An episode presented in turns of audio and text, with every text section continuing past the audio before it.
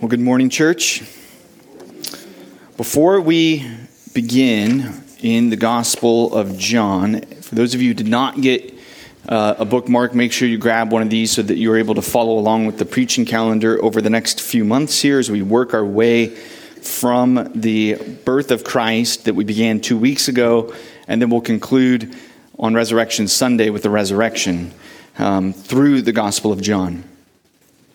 But uh, this morning, I want to make a few introductory comments uh, before we begin looking at John. First, I do want to thank uh, the worship team as well as uh, those who've served in sound and those who are helping with pro- projection behind the scenes.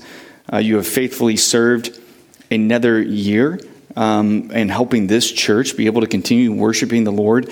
And, and I know that oftentimes Judy um, and worship team and Tim and, and many of you who put in hours behind the scenes are doing so, and you're not expecting accolades or thank yous.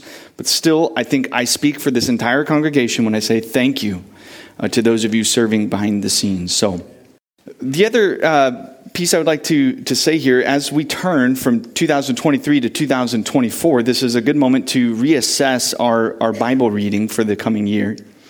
And uh, as Tim has done prior to myself, uh, to encourage you to pick up a, a Bible reading plan that you will go through this coming year. And, and I know that for many of you, that can be intimidating because you feel like it's overwhelming with, your, with the type of schedule you have, perhaps to, to work in reading three or maybe four chapters a day. Uh, but I, I do want to encourage you to pick up something, whether you're just going to take this next year to go through the New Testament only, or take the month of January and work your way through the Gospel of John. Um, I, this is a Bible plan that I have used. There are some out on the table and in the, in, in the rack there. It's called the Bible Eater. You work your way through the Old Testament and the New Testament and the Ro- book of Romans twice. And it's a, uh, a plan that allows you to skip some days. So if you're like me, where you have days where it's just not going to work, it, it even builds in days where you, where you can skip some.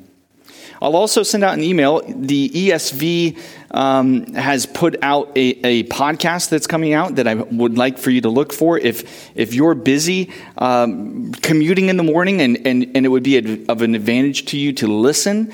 Uh, to to the Bible being read to you. They have some uh, podcasts that are coming out that'll work you through the Bible that are read by Kristyn Getty, Keith Getty's wife uh, who wrote In Christ Alone, also by uh, one of my uh, uh, pastors who's influenced me a lot, which would be Ray Ortlund. He's going to be reading one of the, the versions. So I will send this out.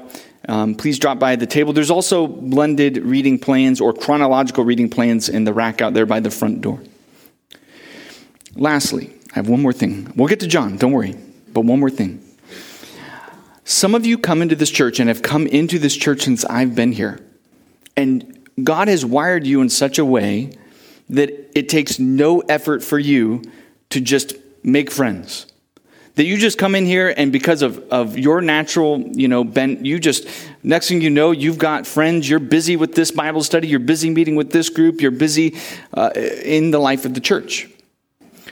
Others of you come into this church and you've maybe been here four, five, six, maybe even a decade, and you feel like you're still on the outskirts. You feel like nobody really knows you. And you might come on Sunday, you might leave quickly on Sunday, but you kind of feel aloof. And so, my encouragement to you who easily make friends here look out for those people here who might tend to remove themselves on the side but I have a further encouragement and a challenge to you people in 2024 who feel like maybe you're the person who tends to hold back a little bit more. My encouragement to you is for you to take the initiative. It, it would be for you to be the one who might invite another family over for dinner, or ask somebody to go out for coffee, or hang around a little bit longer after service here to try and get to know people. I would love that every member in this church, everybody who comes here regularly as an attender, that you would say, I have a handful of folks who know me really well. That if I reached out to them and texted them and said, Would you pray for me? They'd say, Yes, I'll be praying exactly for that. And you would feel comfortable enough to share what it is to pray for. So, my encouragement for you in 2024, and part of our membership as we're looking at membership for 2024, is for those of you on the outskirts, to take the initiative. It might be difficult, but I'm encouraging you to do it. Okay. Sermon number two, the Gospel of John. We are looking at chapter 1, verses 19 through 51. And I'm going to ask that you would stand for the reading of God's Word if you are able. It's found on page 833 of the, the Bibles provided under the seats. I will pause at verse 34, and we will look at the rest later. So, my encouragement uh, for you to read along with me and, and to always have your Bible open so that you can make sure that I am, what the text is saying is what I'm saying. I want there to be a connection. Thomas is not making this up, this is coming from God's Word. Okay. The Gospel of John, chapter 1, verse 19. And this is the testimony of John when the Jews sent priests and Levites from Jerusalem to ask him, Who are you?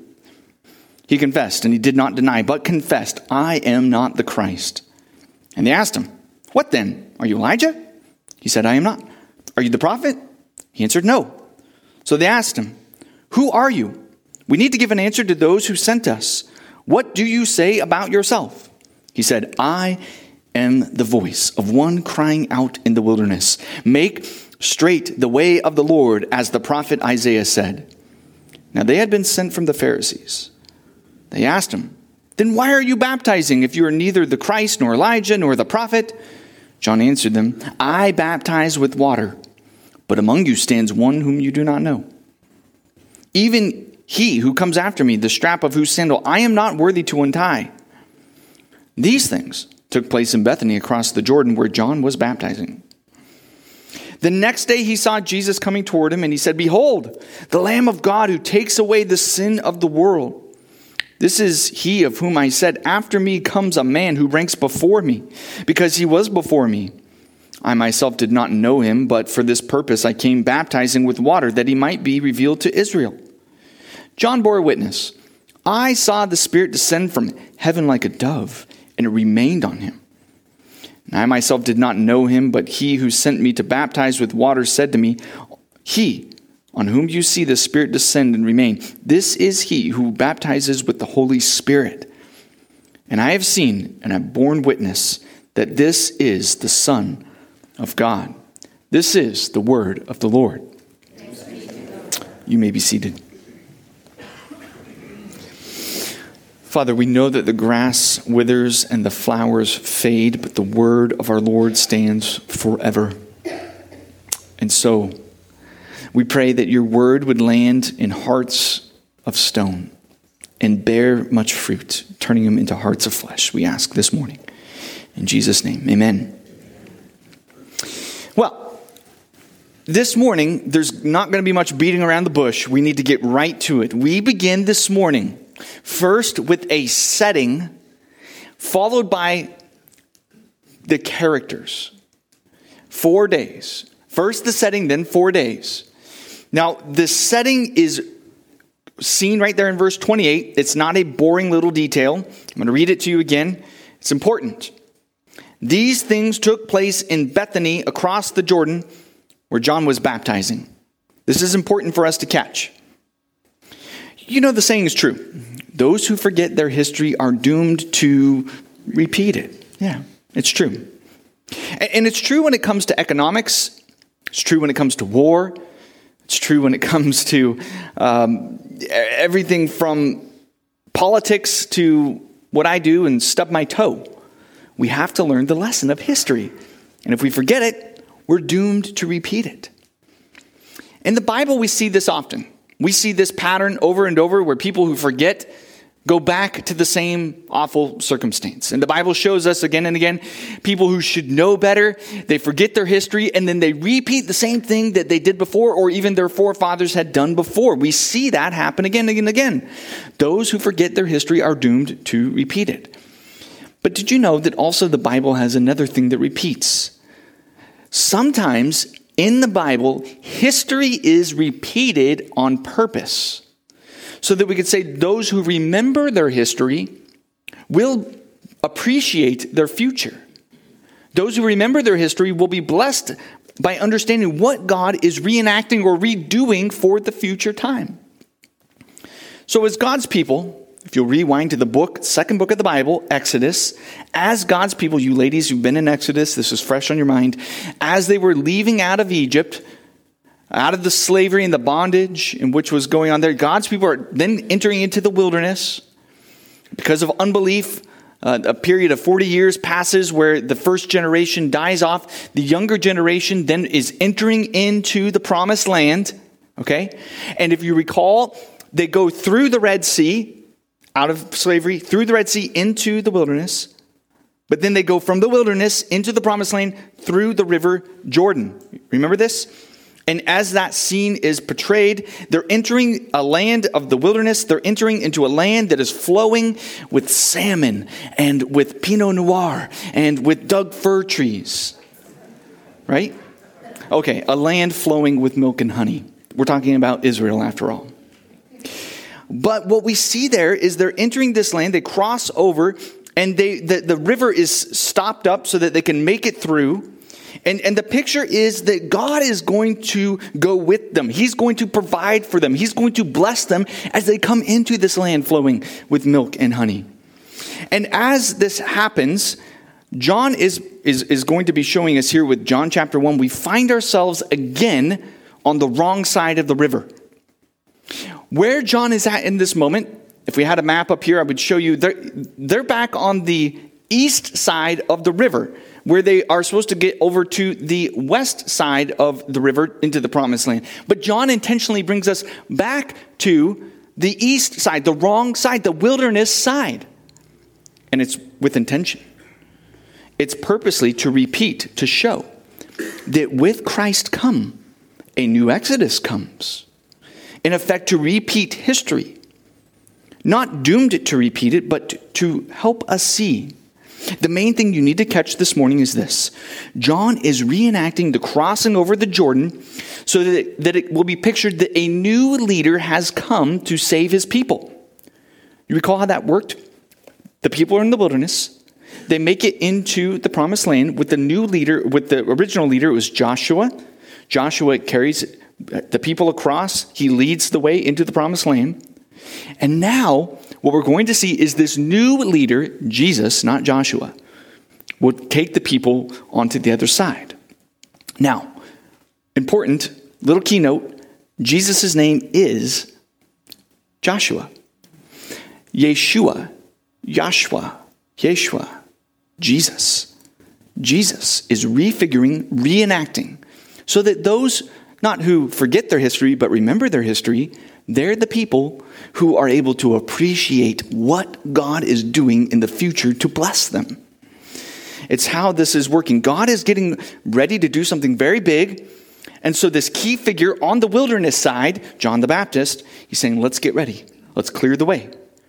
And then he begins here this morning with four pivotal days that, that go one right after the other, in which each one we will see identifying key figures much like if you and I, we opened up the book for the first time, we're reading a novel, and so you get the setting, and then maybe you turn to page two, and then you get key figures that are introduced.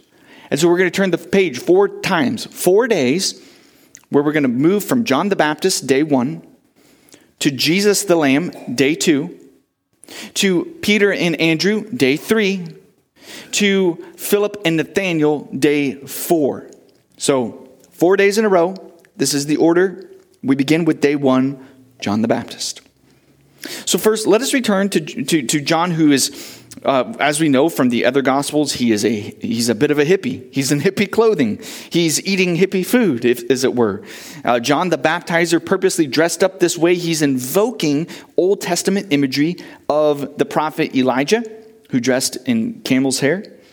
And out here in the wilderness, he's, he's drawing a crowd. Some people have come from far away. People are gathering here together. This was not a, a quick journey. Uh, this wasn't a, a two minute drive in the car. This was hours and hours to get out in the wilderness where they were because this is 20 some miles from Jerusalem. And, it, and, and, the, and we know that from Matthew 3, from Jerusalem and Judea and all the region about Jordan, they were all going out to him.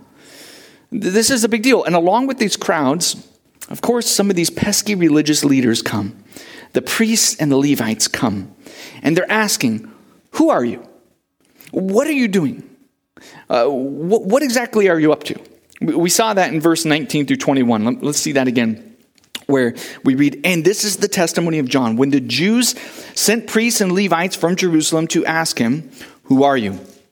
He confessed and did not deny, but confessed, I am not the Christ. And they asked him, What then? Are you Elijah? He said, I am not. Are you the prophet? And he answered, No. And the way we see this phrased here is the gospel writer is making it very clear. He confessed and he did not deny because here he is telling the truth. We read back in, in verse 7 of John chapter 1 where John says that uh, he came as a witness to bear witness about the light that all might believe through him. And then to answer these religious leaders, he confesses three things I'm not the Christ. There's denial number one. I'm not Elijah. There's denial number two. And then I am not the prophet, the prophet. There's denial number three. Now remember, in, in Deuteronomy chapter 18, Moses spoke about a coming prophet. That would be the prophet who is to come. Uh, that's the one that Moses says we should listen to. And John is saying, that's not me. Uh, that's not who I am. And so, John the Baptist, I'm not sure if you caught this, he denies three times. Three times he denies. At the, at the end of the Gospel of John, we know of another figure we'll be introduced here momentarily, Peter, who denies three times as well. Now, when Peter denies Christ three times, what's he doing?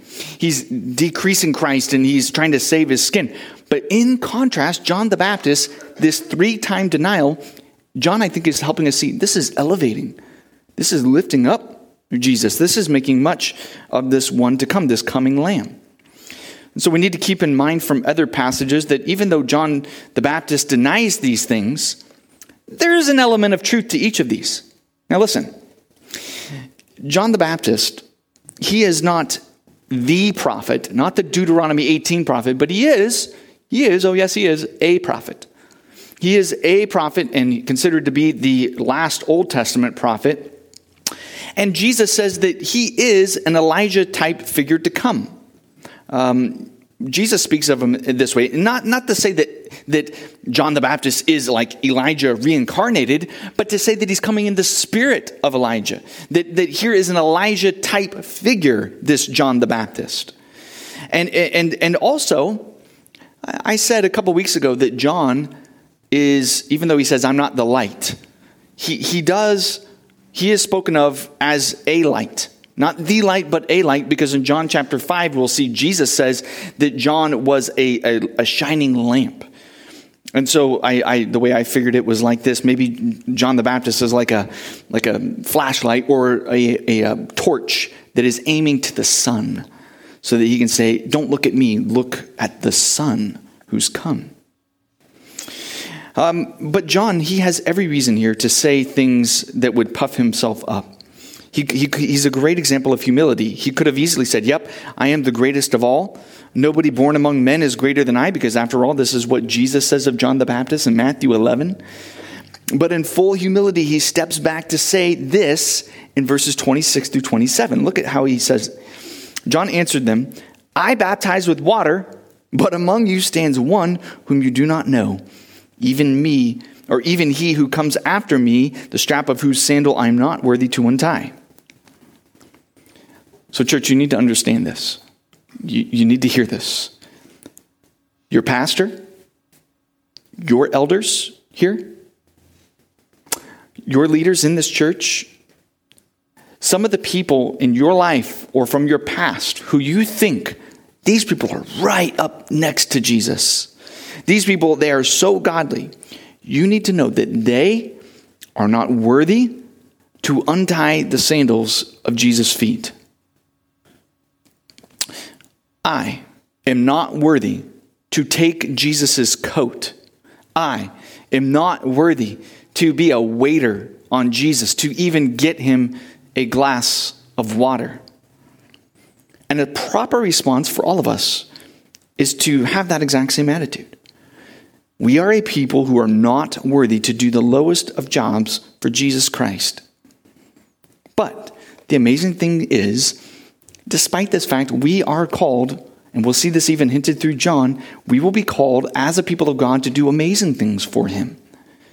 But we do that with an understanding that we, in and of ourselves, there's nothing in me that makes me worthy of any of this. And so, John, as he's telling these religious leaders, I'm not the Christ, I'm not the prophet, I'm not Elijah, the question is, Who are you, John? Well, he says here in verse 23, I am the voice of one crying out in the wilderness, make straight the way of the Lord, as the prophet Isaiah said. Now, this passage is a quotation from Isaiah 40, and where that passage has in view the coming return of the Lord once the new Exodus is accomplished. Um, but they, they don't seem to be fully satisfied with this answer because if, if, if you're not the Messiah, come on, what are you doing? Why are you baptizing people if you're not the coming Messiah? And John explains look, this is symbolic. What I'm doing is symbolic. This is just water, but there's coming one who will baptize with the Holy Spirit. John is then making clear there is no doubt. He's making way for the anticipated Messiah to come. Don Carson says that in the first century, the first century was rife with messianic expectation. In other words, during the first century, there was a buzz going about the people saying, When will the Messiah come? Is he here? Has he come? Are you it? Are you it? Who's here? Who is he? Where is he? Is he coming? I think he's going to be here any moment. There was a spirit, a buzz. And John says, I'm one who's been sent to clear the way, to make ready the people's hearts, to call them to repent of sins and to, and to get ready for the coming Messiah.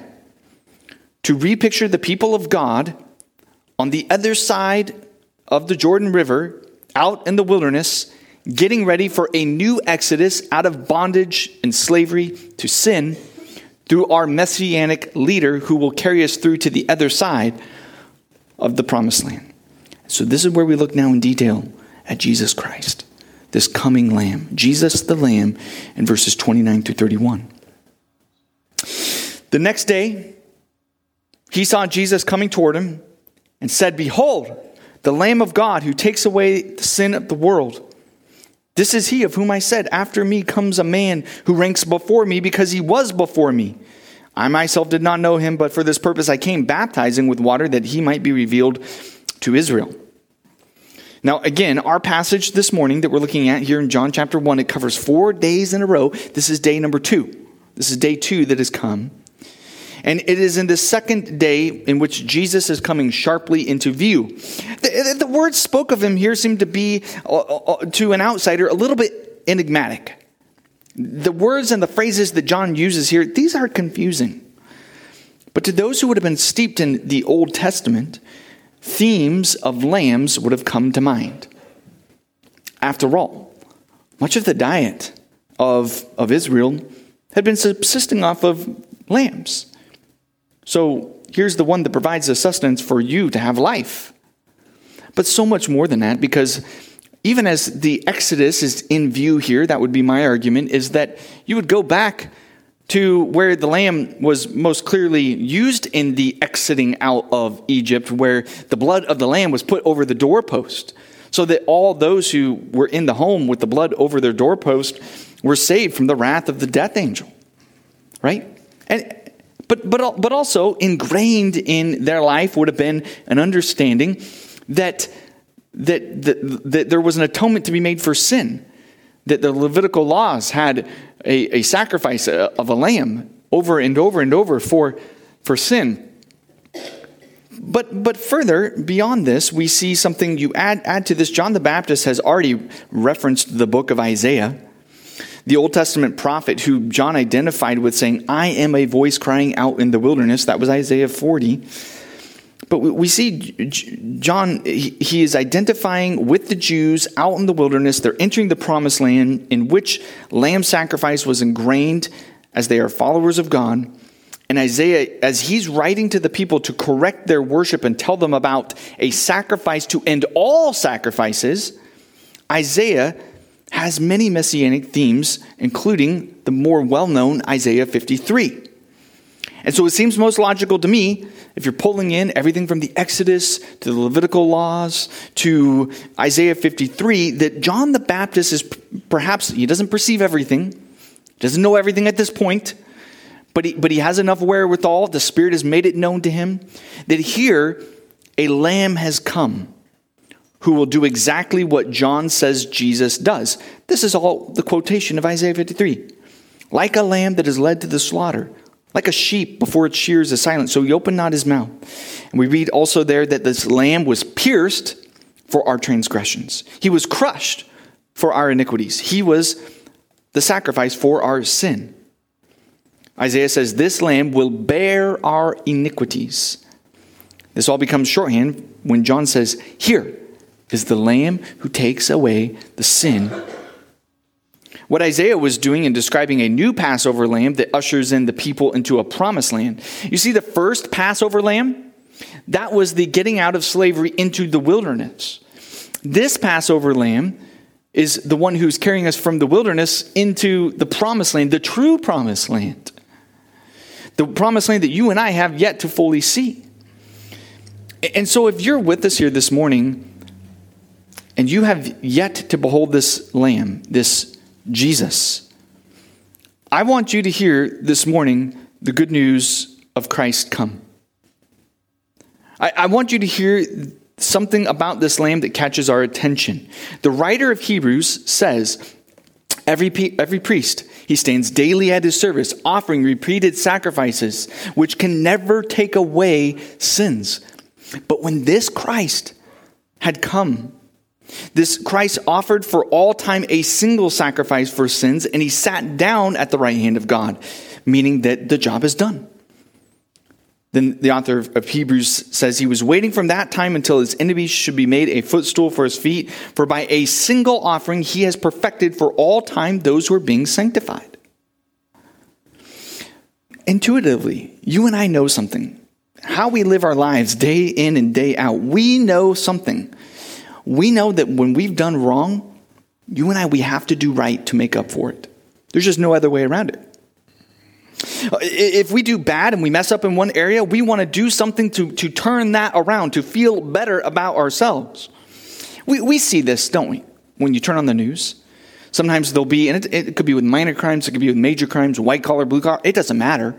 All of a sudden, somebody's image pops up, they've been, you have their mug shot, and then later there'll be an interview with a neighbor or with a family member, and other people will say, I, I, I don't know what happened with this person. They were so nice, they were so kind. This was the type of guy or gal who sacrificed for other people. He, he would give you the shirt off his back. The very people that we can see sometimes commit awful crimes, maybe the very people who, who trying to make up for these type of crimes will do tremendously wonderful, great things. Why? Because somehow in humanity's mindset, the scales must always be rebalanced. You know, even, even myself, if I've been not the kindest to my wife, I can say, well, this week I'm going to do the dishes uh, not just once, but 10 times because I want to make up for how I've been this week. Am I the only one? Do, do, do you sense it? You, you kind of recognize I got to get, I got to right my wrongs. But, but I'm asking you this morning what if there was one sacrifice that could take away all our sin? A sacrifice to end all sacrifices. John the Baptist says, Behold, he's here.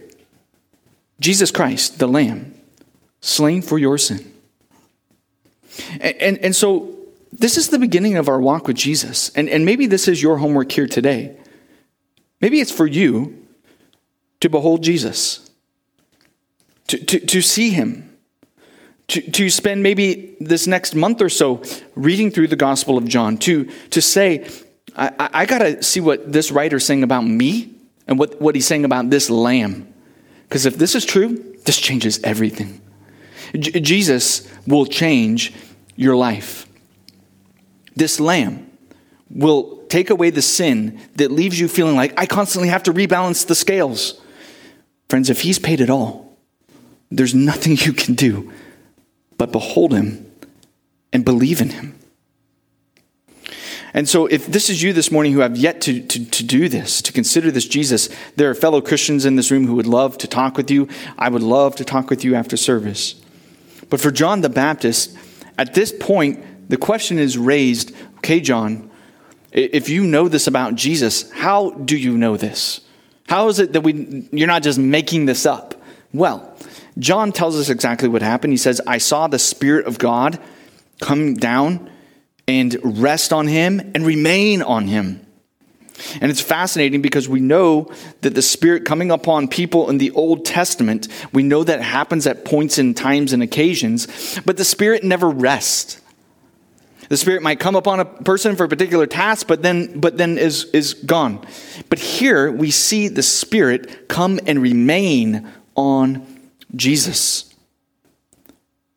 Jesus, here the Spirit lands, stays, remains, but also we'll see how this Spirit then, in chapter 3, verse 34, is given without measure. In other words, not just a portion of the Spirit, all the Spirit for all of us. And this will become increasingly important as we are in Christ. And so now we'll see this pattern emerge with the apostles who also are going to partake in the ministry of the Spirit. And we come first to see this with Andrew and Peter in verses 35 through 42. So we're, we're at the third day in a row here. We've gone from day one, day two, we're on day three. We'll move quickly through day three and four here. So, day three, verse 35. The next day, John was standing with two of his disciples. And he looked at Jesus as he walked by. He said, Behold, the Lamb of God. And the two disciples heard him say this, and they followed Jesus. Jesus turned and saw them following and said to him, What, what are you seeking? And they said to him, Rabbi, which means teacher, where are you staying? And he said to them, Come and you will see. And so they came and they saw where he was staying, and they stayed with him that day, for it was about the tenth hour. And then one of the two who heard John speak and followed Jesus was Andrew, Simon Peter's brother. He first found his own brother Simon and said to him, We've found the Messiah, which means Christ. And he brought him to Jesus. And Jesus looked at him and said, You are Simon the son of John. You shall be called Cephas, which means Peter. Now, Andrew plays a minor role in the Gospels. We almost don't hear a peep from him. Um, but Peter, of course, Peter we're much more familiar with. Um, he, he is part of the inner three. He seems to be closest with Jesus when you have Peter, James, and John. And, and we find here that even with this third day, amazingly, John will lose followers as Jesus gains them. This is what's interesting to me. As I was thinking through this, if John the Baptist is doing his job, he's out of a job. If John the Baptist is doing the right thing and telling everybody, here's the real lamb that you need to follow, well, all of John's followers who went out to the wilderness to be with him will say, See you later. We're following the real lamb. We're going to go with him now. This, friends, is the pattern that should be repeated. You are aware we live in an era of celebrity pastors, celebrity ministries and, and, and we can glean and, and these things can be helpful, but I just want to encourage you this pattern should happen over and over again. That John's disciples really need to become Jesus' disciples. Oh, that we had more and more Christians who do not identify themselves in terms of who their preaching pastor is or in, in terms of following a particular ministry, but being disciples and followers of Jesus. If we say, I go to John the Baptist church and I identify myself as a follower of John, we subvert the flow here. The flow is to be a Christian, to be a disciple, is really to be a follower of Jesus. There are no Christians who are not followers of Jesus. Jesus is my chief shepherd. James and Dave and Tim, they're, they're my under shepherds. They're under Jesus, and if they're doing their role right, what they're doing is they're pointing me, like John the Baptist, to Jesus. So that where my mind gets off and where I'm not seeing clearly, they're saying, Thomas, get your eyes back on the Lord, get your eyes on Christ. Eh, this is the interesting progression that happens here when we follow suit with what John the Baptist is pushing them off the, the interest then comes, and it's, and it's found here with these first disciples, and it's found in the verbs where we see come, see, and stay. Come, see, stay. For all who become followers of Jesus, this is the right order. So come to Jesus. Come to him. See, see what he does. Hear, hear what he says. And, and then remain. Stay with him. Stay with Jesus. Don't depart from Jesus. Uh, this word stay here is really important in the, in the Gospel of John because it is sometimes translated as abide or remain. Sometimes it's translated as continue with. Um, but this word is key, and we'll see this again and again in the Gospel of John. Here with Jesus' question, What are you seeking? And they, they could have answered this in so many different ways. They could have said, Well, teacher, um, here's what we're looking for. We'd really like to grow in our holiness. Uh, what, what we're seeking is where's all the action happening? They, they could have said, Teacher, we're seeking the kingdom of God. We're looking for a political victory. But here they say, Jesus, where are you staying? In, in other words, we're seeking to be with you, to abide with you, to remain, to continue with you, to stay with you. So, so Christian, I'm asking you this morning, where do you seek and what are you seeking? Do you seek comfort? Do you seek pleasure? Admiration? Success? Security? Control? Are you seeking predictability? What is it that you are seeking? These disciples seem to be content with remaining with Christ, to be with Him. What would it look like for you and I this coming year to remain with Jesus? I'm asking pragmatically for you to think through this coming year, this is what it looks like for me to remain with Jesus. Ask yourself that question. Well, we, we see here not only Peter and Andrew, they're brought into this initial discipleship group, but now we turn um, and we find two other disciples that are brought in. Now, we're looking at the fourth day. This is the final day where we find Philip and Nathanael, verses 43 through 51. There we read, The next day Jesus decided to go to Galilee, and he found Philip and said to him, Follow me. Now, Philip was from Bethsaida, the city of Andrew and Peter, and Philip found Nathanael, and he said to him, We found him of whom Moses in the law and also the prophets wrote, Jesus of Nazareth, the son of Joseph. Nathanael said to him, can, can anything good come out of Nazareth? Philip said to him, Come and see. Jesus saw Nathanael coming toward him, and he said of him, Behold, an Israelite in whom there is no deceit. Nathanael said to him, How do you know me? Jesus answered him, Before Philip called you when you were under the fig tree, I saw you. Nathanael answered him, Rabbi, you are the Son of God. You are the King of Israel. Jesus answered him, Because I said I saw you uh, under the fig tree, do you believe? you will see greater things than these. And he said to him, Truly, truly, I say to you, you will see heaven opened and the angels of God ascending and descending on the Son of Man.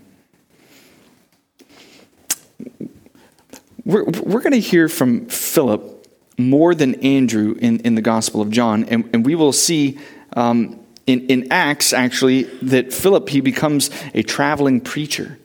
In fact, in Acts uh, chapter 8, that's where we find the Ethiopian eunuch he's traveling, and Philip is the one who, who interprets Isaiah 53 and says, I know about this lamb stuff. Let me tell you who the coming lamb is. And, and, and yet, here with Nathanael, Nathanael's an interesting character. He's an interesting disciple. He becomes uh, dismissive of Jesus because he's from Nazareth.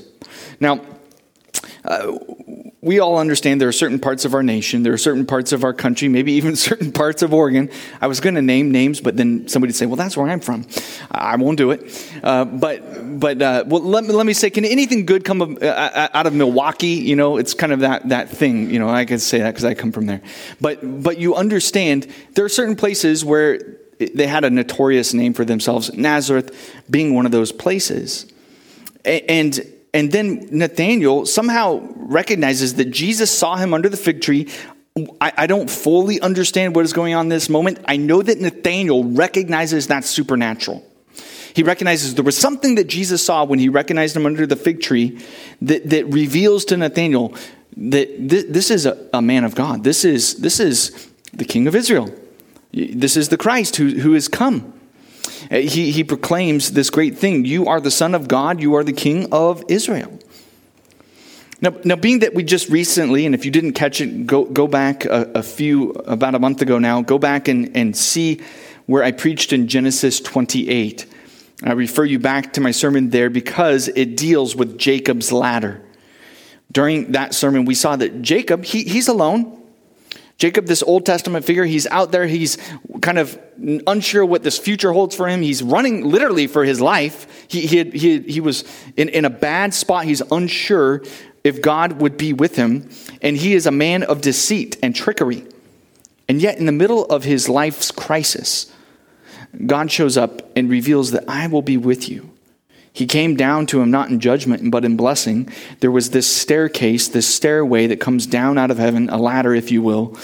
And th- this stairway in, is envisioned like a portal into heaven, a place where God is coming and going. The angels are coming and going. And we find it there that Jesus unequiv- unequivocally says, That stairway, that ladder, that's me. I am that way.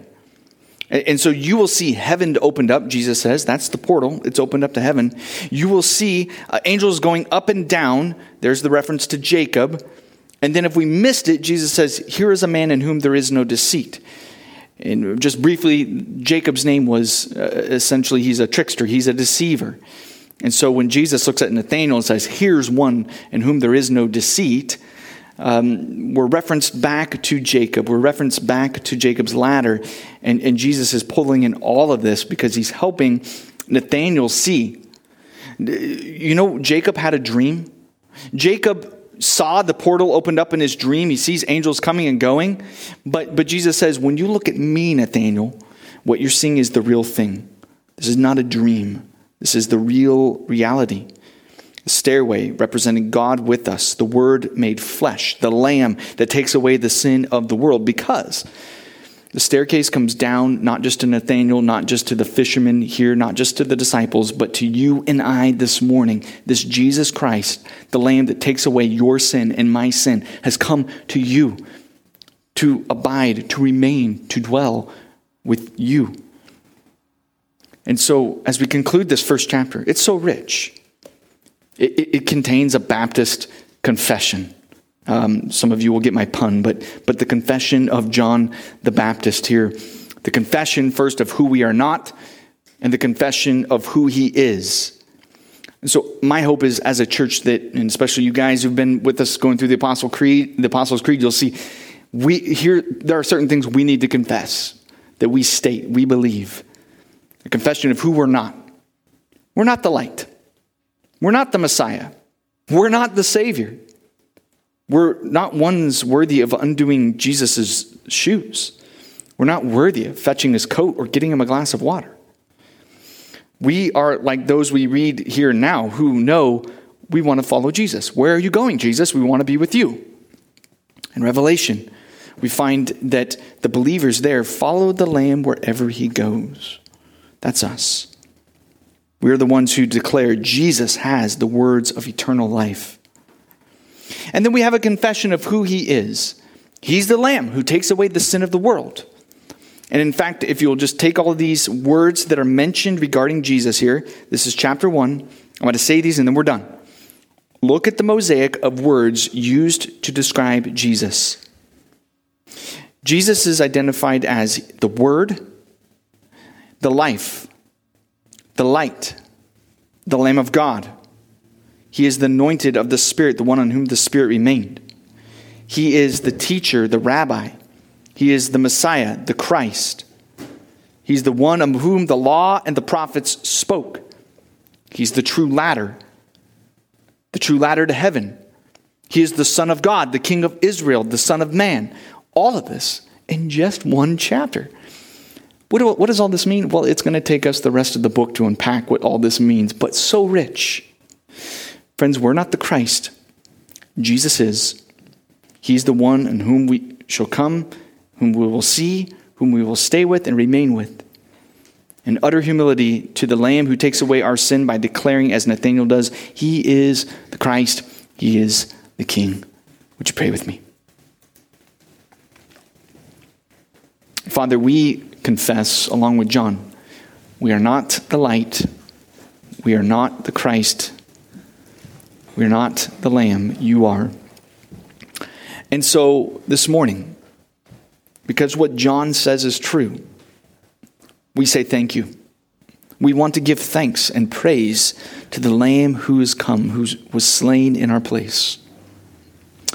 And Father, we want to praise you that you've made straight our paths, that you have cleared the way for us to hear and receive and believe the truth of Jesus Christ. Be with us even as we sing in closing. In Jesus' name, amen.